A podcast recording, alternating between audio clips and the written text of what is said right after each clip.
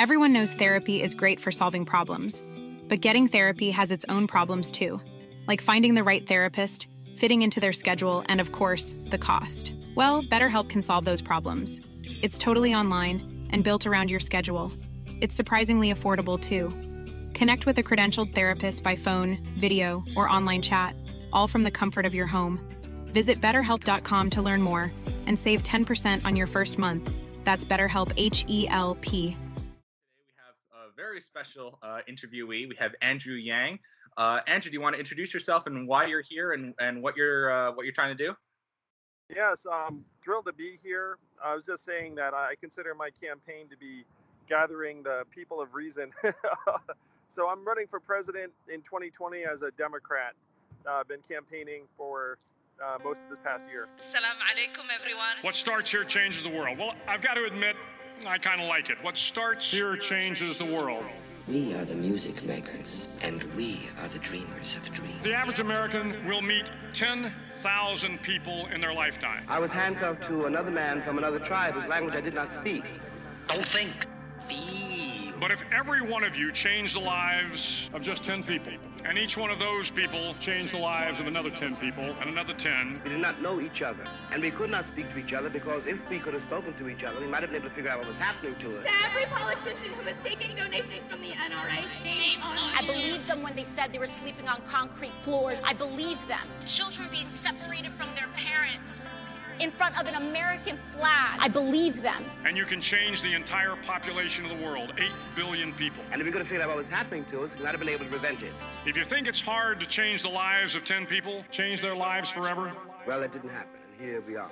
I believe these women. you're wrong. I feel extremely lucky to to be here with all of you fighting for justice, for equality, for the right for us to equally exist in this country. There were 329 uprisings, 257 cities, within four and a half years. and neither Martin nor Fanny had any control over that. We might be headed to the promised land Of speaking the truth, and finding our external liberty once we internally liberate ourselves. But their children were saved, and their children's children. Generations were saved by one decision, one person. But changing the world can happen anywhere, and anyone can do it. So what starts here can indeed change the world. But the question is, what will the world look like after you change it? Welcome to Public Access America. Make a stand. I know I did. Thank you very much. And may God bless us. And may God bless America. Oh wow! So you you really started in early on in the campaign season because everyone's hearing you know with Elizabeth Warren throwing her hat in the ring, everyone's thinking, oh, this 2020 campaign season's up again. But you are you are really ahead of the game there, weren't you? Well, the the fact is that uh, I'm something of an unknown uh, candidate to most people, and so I needed some time to introduce myself. Uh, but the campaign's been gathering tremendous steam. CNN included me in its latest poll of people in Iowa. Uh, I was tied with Kirsten Gillibrand and Eric Holder uh, in that poll. Uh, raised about seven hundred thousand dollars from people around the country, and and the the trajectory is straight up. Um, so I'm I'm really glad I declared early. Uh, do you want to uh, talk a little bit more about the uh, the key tenets, the foundations of your campaign, and, and why your voice is different from other uh, Democratic candidates out there? Yeah, I would love to. So, a little bit about my background. Uh, I'm a serial entrepreneur. Before declaring for president, I started an organization called Venture for America that I've run since 2011, or I did run, so I stepped down to run for president. And Venture for America is an entrepreneurship fellowship organization with a focus on cities around the country uh, that could use a boost. Um, so, those cities are Detroit, Cleveland, Baltimore, St. Louis, Birmingham, New Orleans, cities like that. And uh, I've been based on the East and West Coast for most of my career, so I had never been to the Midwest and the South to that degree. Uh, and I realized that the reason why Donald Trump won in 2016 was that we've automated away 4 million manufacturing jobs in Michigan, Ohio, Pennsylvania, Wisconsin, Iowa, Missouri, all the swing states he needed to win. And that my friends in Silicon Valley know that we're about to do the same thing to millions of American workers in retail, call centers, truck driving, fast food restaurants, and on and on. And when I went to senior political leaders and said, guys, the reason why Donald Trump won is that we're in the third inning of the greatest economic and technological transformation in the history of the world. Uh, what are we going to do about that? Unfortunately, Democratic leaders had very little to say. Um, the, their talking points were around things like we have to educate and retrain Americans for the jobs of the future. And then when I said, look, the, the independent studies on that show that our federally funded retraining programs are abysmally ineffective. Uh, they're effective at 0 to 15% rates. And only 10% of American workers qualify for retraining anyway. Um, then politicians really had nothing to say. And, and so I became, frankly, incredibly depressed about the prospects of our country if the third inning of this transformation would lead to Donald Trump becoming president, that we need to evolve and advance our society and our economy as quickly as possible. So, so those are the key ideas to the campaign, are policies that help us get through the greatest economic transformation of our time. That's, so you really did a lot of uh, economic analysis before forming, or as part of forming your your policy making. And so one of the things that we do as an organization is we we really push for uh, evidence-based policymaking, you know, science and data and nonpartisan, robust evidence that is that is brought forth into into policymaking proper. And how did uh, you mentioned that you talked about some data collection? So how did this these kind of values of evidence-based policymaking influence and and uh, build into your campaign for president? I feel like my entire platform is evidence-based policy. it's like because to me, there's very little else you would base policy on um, and my background, might appreciate this. My parents met in graduate school at Berkeley. My father is a physicist with 69 U.S. patents. My, my mother got her master's in math and statistics. My brother's a psychology professor. Uh, and so, to me, science and evidence and facts are the only thing that I, I traffic in. And when, when I talk to people about, uh, again, the reasons why Trump won, the media will throw out reasons like Russia and racism and Facebook and the FBI, all of which might have played some marginal role. But the key drivers are the fact that we've decimated middle class jobs in so many communities around the country. Uh, and unfortunately, our media is getting caught up in these cultural signifiers uh, more than they are the facts on the ground. Um, so I could not agree more with your community's focus and the fact that policy should be based on science and reason and evidence. That's that's a really valid point because so uh, fun fact I saw that you you grew up in you said it was upstate New York in your in your bio on your website. I grew up in Rochester, New York, and now I live in Pittsburgh, Pennsylvania. So those are two communities that have really been harrowed by, or, or at least some of the greater areas around those cities have really been hit hard by, um, you know, the, the, there's been booms in economics in like big cities, the healthcare boom that has really helped out both of those cities but there have been tens of thousands of Americans in those locations that really have not seen or have kind of been left kind of by the wayside as prosperity happens in these particular pockets around the country.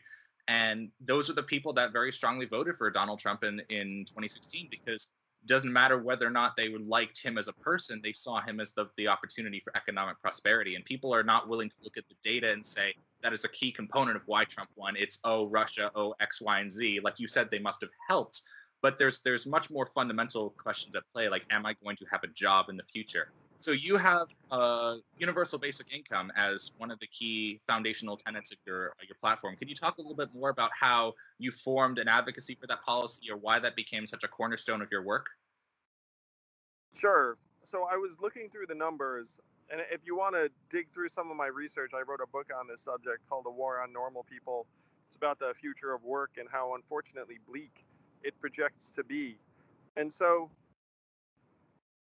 uh, the five most common jobs in the American economy by category are administrative, uh, administrative and clerical work, sales and retail, food service and food preparation, truck driving and transportation, and manufacturing. Those five job categories comprise about 50% of all American jobs. They make on average 14 to 15 dollars an hour. Only 32% of Americans graduate from college. So the average American worker is a high school graduate or someone who has maybe one year of college in a community college environment. Mm-hmm.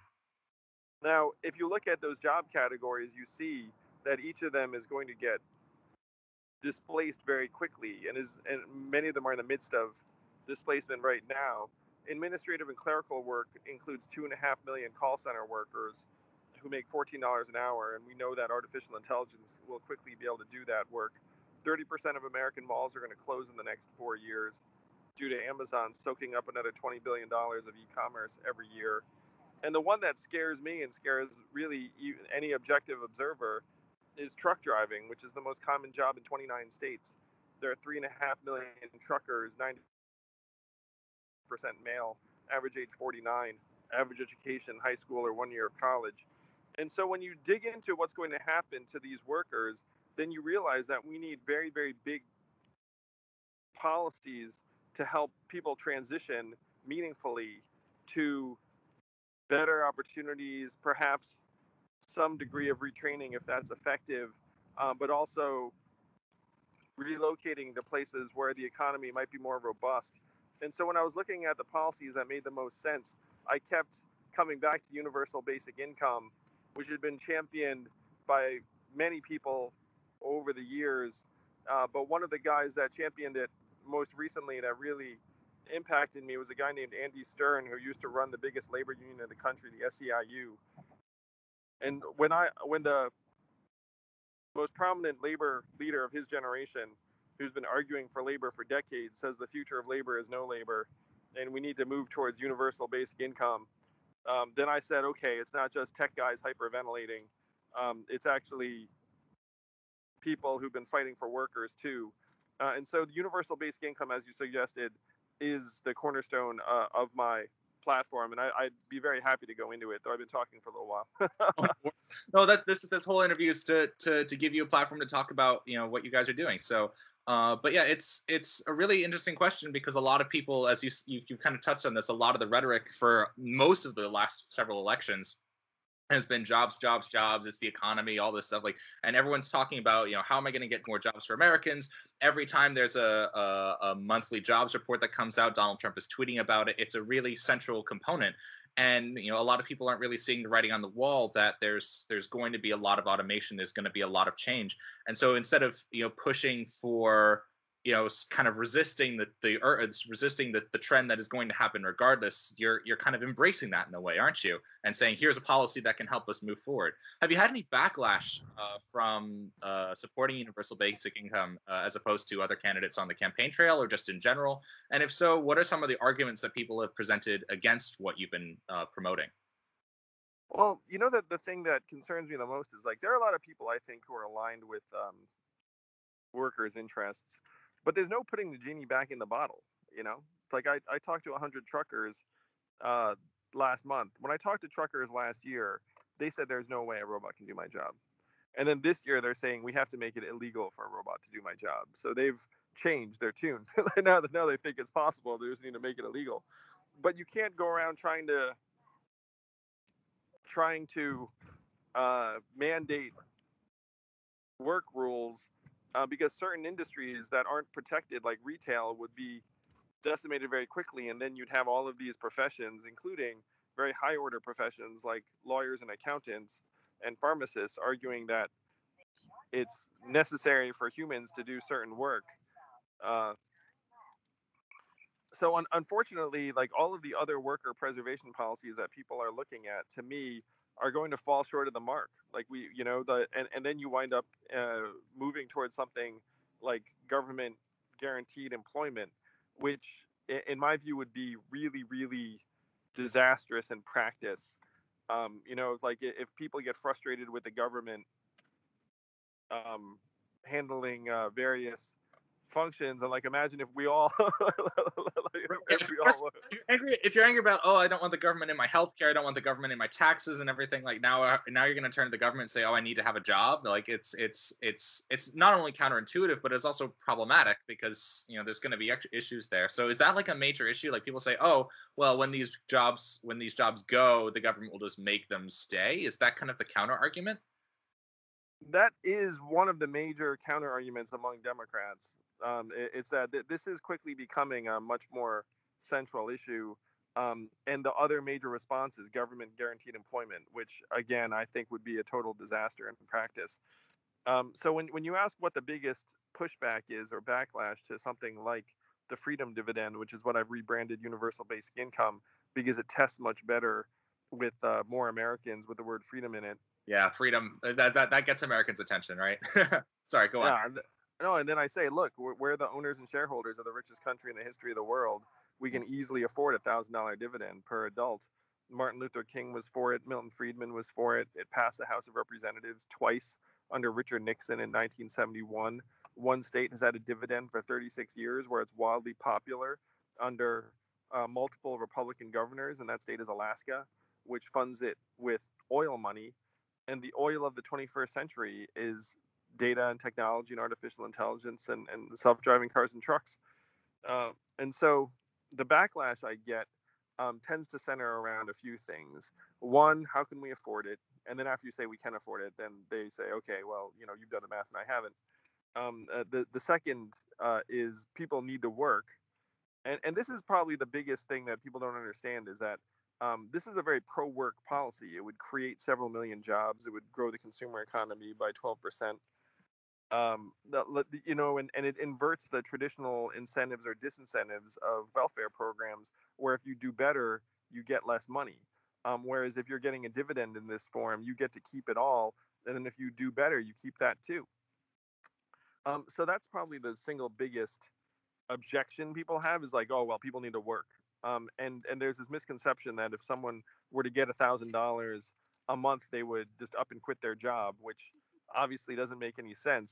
Um, since y- i- if you're scraping by making twenty four thousand dollars as a server at a restaurant, and then you start getting paid a thousand dollars a month because Andrew Yang's president in 2021. Um, if you quit your job, then you just took a 50% pay cut and you're having trouble making ends meet right now. Whereas if you keep your job, maybe you cut back on one shift, then you're making $34,000 and you might be able to save a, a, little bit, take your kid out once a week, start saving for college, start saving for uh, for like a, a larger purchase and, and get your head up. There's no reason that everyone would quit their job on a thousand dollars a month since that's below the poverty line. Yeah, It's And, designed, um, designed to it's designed to incentivize incentivize prosperity. You know, you talk about especially my generation. Now, full disclosure, I'm 23 years old. So you know, we have you know, my generation is coming out of college with copious amounts of debt, is expected to have two to three years work experience, and starting with job, with you know, have a master's degree expected and pay thirty thirty thousand dollars in many in many fields. And you know, we're not going to stop working because we get a slight raise because that raise is not nearly enough to cover of our, our rest of our bills, right?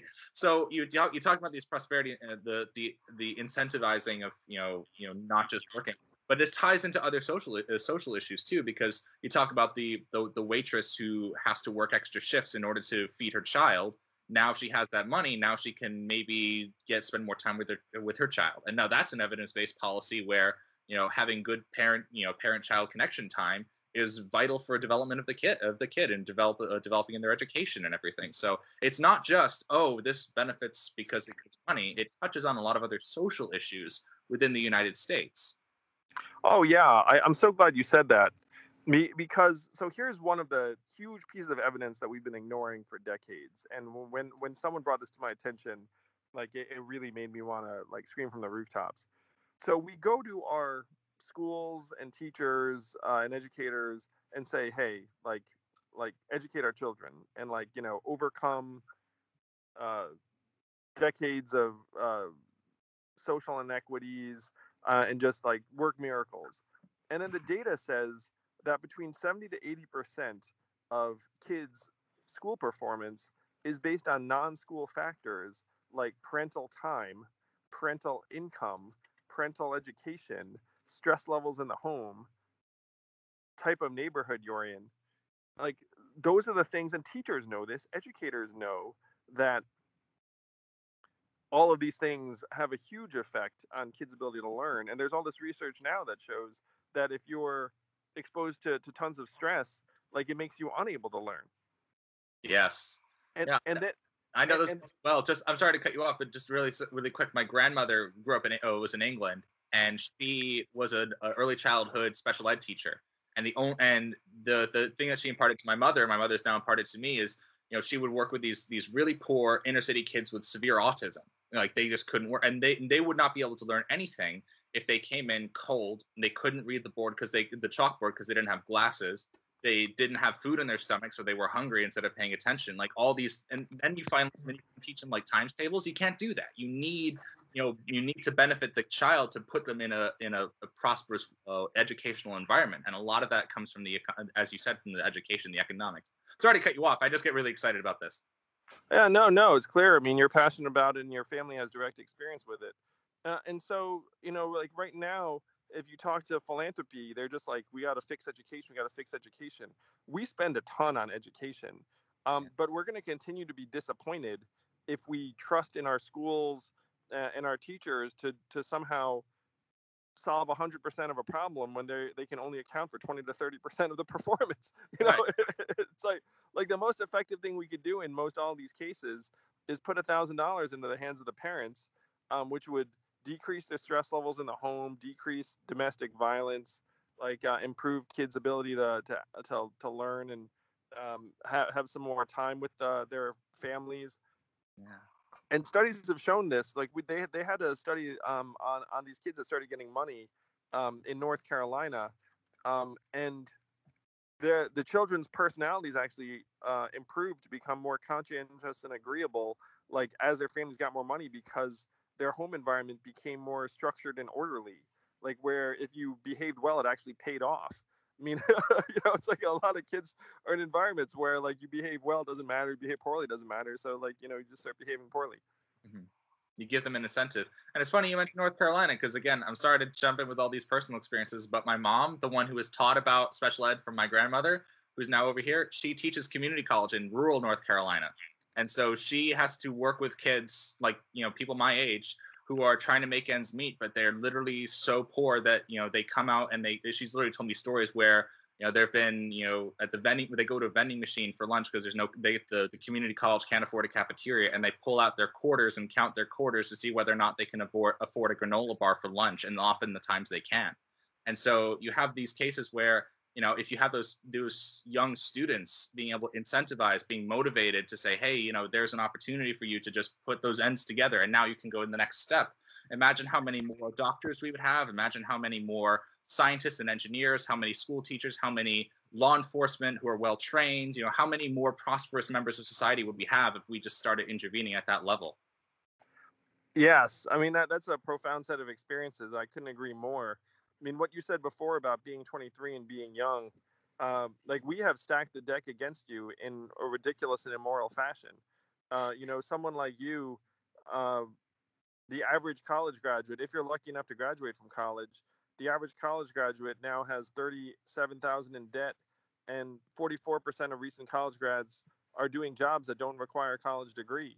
Like we have, we have set young people up with this immoral uh, school debt structure that really it, it, doesn't pay off for the student it just pays off for these institutions um, and unfortunately the army of administrators that now these institutions employ it's, right. it's, really it's really messed up um, and your your mother's experienced it at that community college um, your your grandmother you know you and your generation mm-hmm. i see the same things i mean this is just what the numbers show you know you look at the numbers and you say hey school loans are up to 1.5 trillion like there were less than 100 billion and like uh you know like 25 years ago like how the heck did that happen? You know it's financially like, incentive there was a, there was a financial incentive to just and and the loophole to just pour on college debt and people were there was just like this motivation of like oh everyone go to college and then hmm. go get a job well that's great because that worked in the 50s and 60s you got a you got a four year degree and then you'd be able to do you know not whatever but you'd have a very stable career laid out for you. And now that market is saturated. It's just simple supply and demand. You have too many college graduates for jobs that don't require college degrees and you pay them too much money and then you don't have the money to give them back and you know it's just it's a big mess.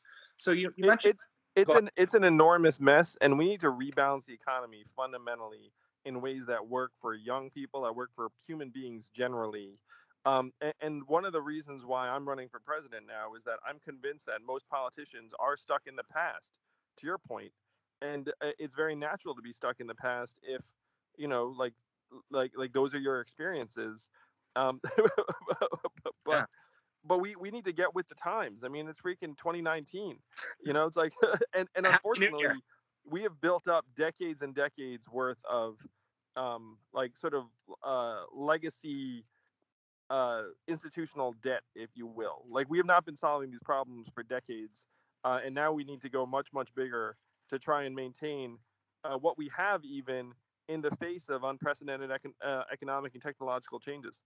Um, you tell, you mentioned you, you have all this data, all these facts, all this evidence that you you come forward, and you know it back to front very clearly because you you know your talking points. Could you talk a little bit more about you know in order to get all this information, you definitely need scientists and engineers and, and mathematicians and people who are on your side who are helping you out to gather and collect and, and curate this data. Could you talk a little bit more about who's on your campaign team, who's helping you out, and how you're able to kind of juggle all these facts to have an evidence-based uh, policy platform?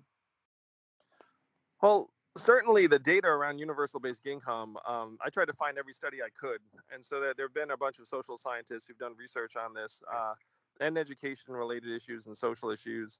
Um, my team, my campaign team, I'm very, very proud to say that um, a hundred technologists have now endorsed me um, and are supporting my campaign as the person who is uh, telling the truth and just putting the facts out there and, uh, they're what I call the moral technologists, where if you talk to someone who works at technology and say, "Hey, uh, we're automating away the jobs, and we need to evolve," they say, "Yeah, that's right. Like I've been working on that for years, decades, sometimes. you know, like like I see that my work is going to automate away many many jobs, uh, and that our society is not helping people adapt um, meaningfully."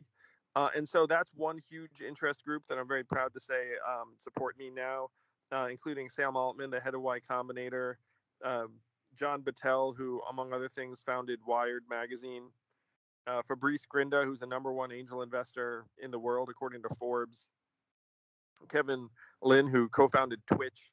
So uh, a bunch of like very very smart senior techies. Albert Wenger uh, of Union Square Ventures, people who invest in the future, are saying that Andrew is uh, spot on with diagnosing like the major major issues uh, and the problems that are coming our way with artificial intelligence and the rest of it so that's one big interest group that i rely upon for data and smart policy is the techies who are shaping the future mm-hmm. and so what about and within your within your campaign staff though like I'm, I'm sure that running for president you have a lot of people helping you out so who do you have like behind the scenes? I'm not telling you to name names of your campaign staff, but who do you have uh, helping you out who's able to present all this data and make sure that it, you're up to date and make sure that you're well informed all, at all times? I'm sure you have a, a, staff to help you out with that. Yeah, yeah. I, I mean, uh, my uh, right hand man on policy matters is a guy named Matt Shinners who uh, graduated from Harvard Law and is just hyper, hyper logical and clear thinking. Uh, mm-hmm. and he and he and I see eye to eye on like 98% of things. So he just presents like data like very cleanly and like different policy analyses and what the trade-offs are, and then um, you know after uh, I go through it, then it's pretty straightforward a lot of the time um, to try and uh, really just go where the facts lead you. Um, you know, so uh, as as one example of that, uh, you know, we we were talking about um, ways to combat gun violence and then like a friend of mine in Canada um, said that uh, one r- really effective solution is to teach mindfulness and meditation in school. Is it like helps kids manage their emotions better and reduces violence and gun violence mm-hmm. according to the data. And so Matt and I looked at it and we're just like, well, that actually makes more sense to me than I mean the data's there, uh, number one, but it also makes sense as a more practical solution than many of the other things you can suggest.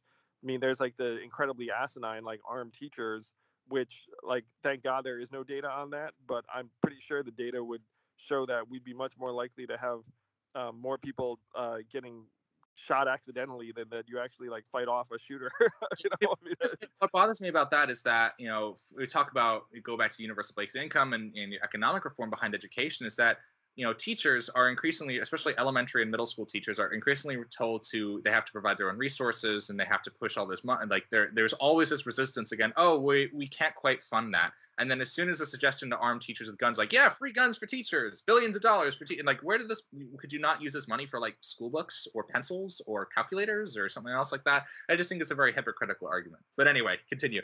No no. Well we need to go the other direction in a big way. So here here's like the the grand narrative where we are falling prey to a mindset of scarcity throughout our society. And this is an argument that conservatives have won, to your point. Which is like there's no there's not enough to go around. There's not enough to money. Like can't pay for anything. It's a zero and sum. then and, and and then when they get in control, they're like they pull that lever and they're like, here's a 1.5 trillion dollar tax cut for big companies. You know, here's four trillion dollars for the banks.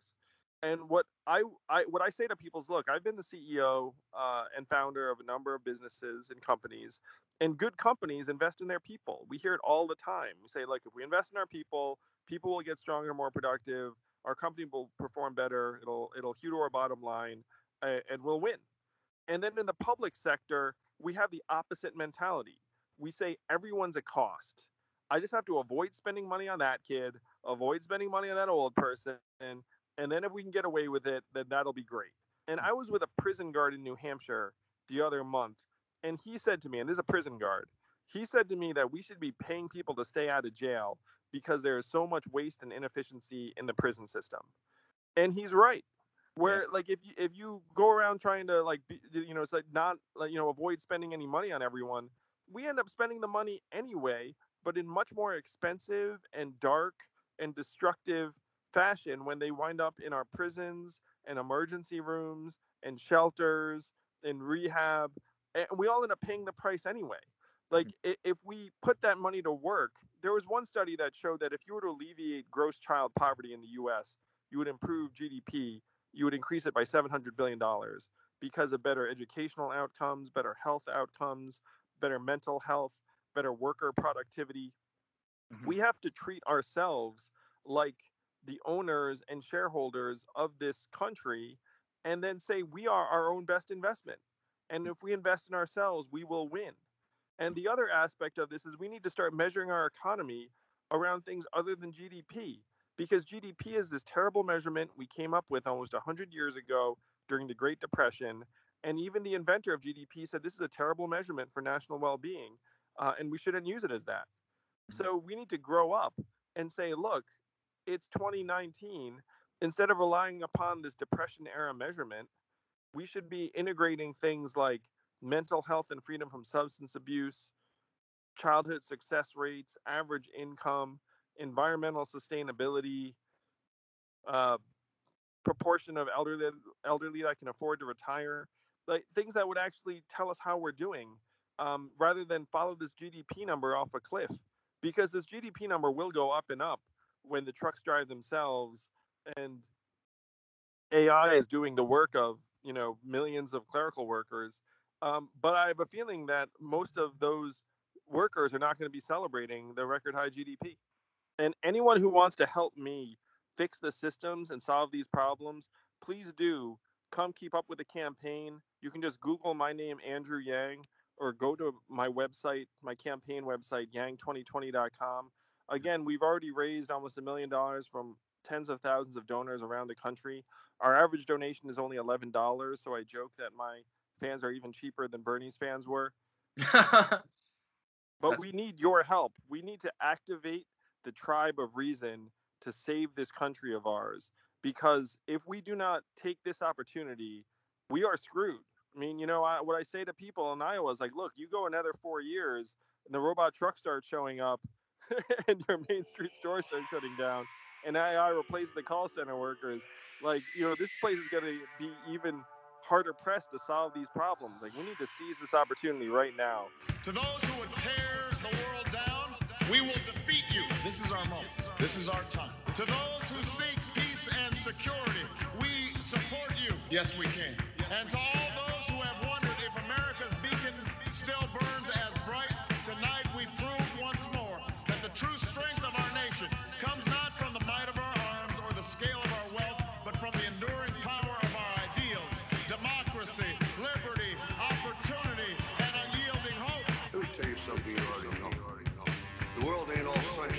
sunshine and. It's a very mean and nasty place, and I don't care how tough you are, it will beat you to your knees and keep you there permanently if you let it. You, me, or nobody is gonna hit as hard as life.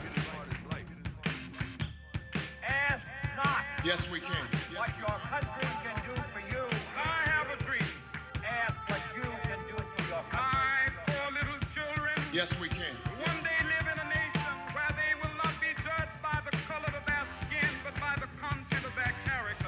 tell you things are bad. Everybody knows things are bad. It's a depression. In this lifetime, you don't have to prove nothing to nobody except yourself. It ain't about how hard you hit. It's about how hard you can get hit and keep moving forward. How much you can take and keep moving forward. That's how winning is done. Welcome to Public Access America. Yes, we can. Now on Instagram and SoundCloud, He wanted to run out of that tunnel Twitter, Apple Podcasts, the Stitcher Smart Radio app, Potable, and more. Yes, we can. Yes, we can. Public Access America. History in the making. Making history in the making. In the making.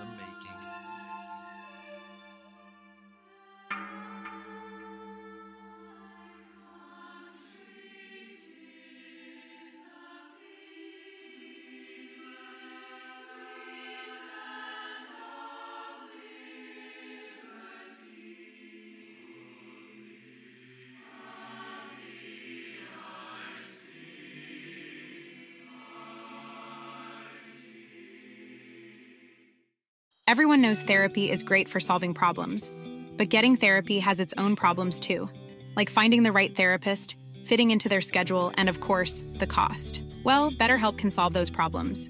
It's totally online and built around your schedule. It's surprisingly affordable too. Connect with a credentialed therapist by phone, video, or online chat, all from the comfort of your home. Visit betterhelp.com to learn more and save 10% on your first month.